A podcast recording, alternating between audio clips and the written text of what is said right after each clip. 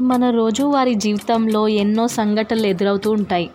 అలాంటి సంఘటనల్ని హాస్యాస్పదంగా మార్చి చేయడానికి చేసిన ప్రయత్నమే ఈ సూపర్ బుజి మన సూపర్ బుజీ ఫోటోగ్రాఫర్స్గా రాణిస్తున్న ట్రాఫిక్ కానిస్టేబుల్స్.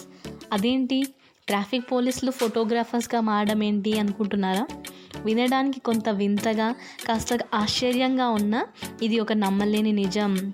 ఇట్స్ ఎ లాయ్ ఎందుకంటే మనం ఎక్కడ ట్రాఫిక్ కానిస్టేబుల్స్ చూసినా కెమెరాలతో ఫొటోస్ షూట్స్ చేసి మరి చంపేస్తున్నారు కాబట్టి. వీరికి కోపం తెప్పించొద్దు. కోపం వచ్చిందా? Any centre single any centre single hand. Photo తీస్తా చలాన్ వేస్తా అని వెంకటేష్ స్టైల్తో ముందుకెళ్తారు. ఈ కెమెరాలు వీరి పాలిటి అస్త్రాలు మన పాలిటి అసురులుగా మారాయి. నాకు అప్పుడప్పుడు డౌట్ కూడా వస్తుంది.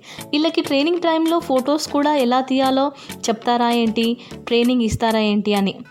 మనం బండి ఎంత స్పీడ్లో అయినా ఉండనివ్వండి నెంబర్ ప్లేట్ మాత్రం కరెక్ట్గా పడుతుంది. ఇంతకీ సడన్గా ట్రాఫిక్ కానిస్టేబుల్స్ పైన పడ్డా ఏంటి అనుకుంటున్నారా? ఎందుకంటే ఆ బాధితులలో నేను ఒకదాన్ని కాబట్టి. కొన్ని సంవత్సరాలుగా బండి నడిపిస్తున్న నాకు ఎన్నడూ లేని విధంగా చలాన్ మోత మోగిస్తున్నారు. ఆ రోజు రాఖీ పండగ కావడంతో మా అన్నయ్యకి రాఖీ కట్టడానికి బయలుదేరాను.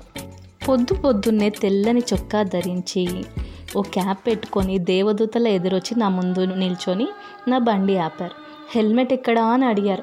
అప్పుడు గుర్తొచ్చింది నేను హెల్మెట్ పెట్టుకోవడం మర్చిపోయాను అని. అసలు మీరు నమ్మరు కానీ నాకు హెల్మెట్ లేదని గమనించిన అతని మొహంలో ఓ వెయ్యి వాట్ల సూర్య బల్బ్లా వెళ్ళిపోయింది తెలుసా? అయినా నా తెలివి కాకపోతే రాగి పండగ రోజు నాకు సెలవు కానీ వీరికి కాదు కదా. ఓ ఐదు వందల రూపాయలు జరిమానా కట్టమని చెప్పారు.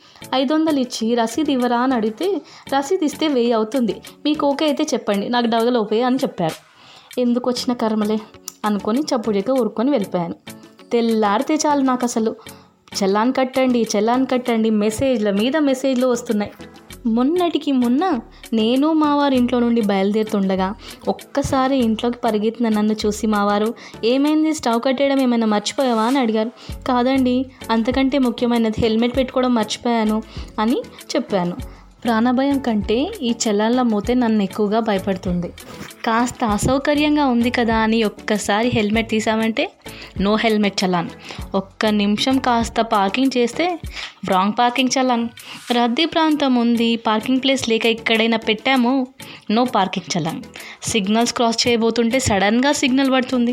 కన్ఫ్యూషన్తో వెళ్ళిపోయామా? అప్పుడు సిగ్నల్ జంప్ చలాన్ కొన్ని ప్రాంతాలలో అయితే యూటర్న్ ఓ చాలా దూరం వరకు ఉండదు. ఒకవేళ ఏదైనా అర్జెంట్ ఉండి ఆప్చాము opposite direction challan no entry challan over speed challan no licence challan no insurance challan drunk and drive challan అంటే ఆ స్థాయికి ఇంకా మనం ఎదగలేదు అనుకోండి. ఇప్పుడు మీతో చెప్తుంటే అనిపిస్తుంది. నాకు మ్యాక్సిమం అన్ని చలాన్ల పేరు తెలిసిపోయినట్టున్నాయి. ఈ చలాన్ ఓ వందో నూట యాభై ఉంటే ఓకే కానీ వెయ్యి రెండు వేలు వేస్తే నాకు కాస్త గుండె నొప్పి వస్తుంది. మీకు ఒక విషయం తెలుసా? ఎమర్జెన్సీ సేవలు అందించే అంబులెన్స్ లాంటి వాహనాలకి మనం దారి ఇవ్వకపోతే వేసే జరిమానా ఎంతో తెలుసా? అచ్చంగా పదివేల రూపాయలు. నాకు గనక ఆ జరిమానా వేస్తే ఆ ట్రాఫిక్ కాప్ గారిని ఆ అంబులెన్స్లో నన్ను కూడా కాస్త ఎక్కించండి అని చెప్తాను.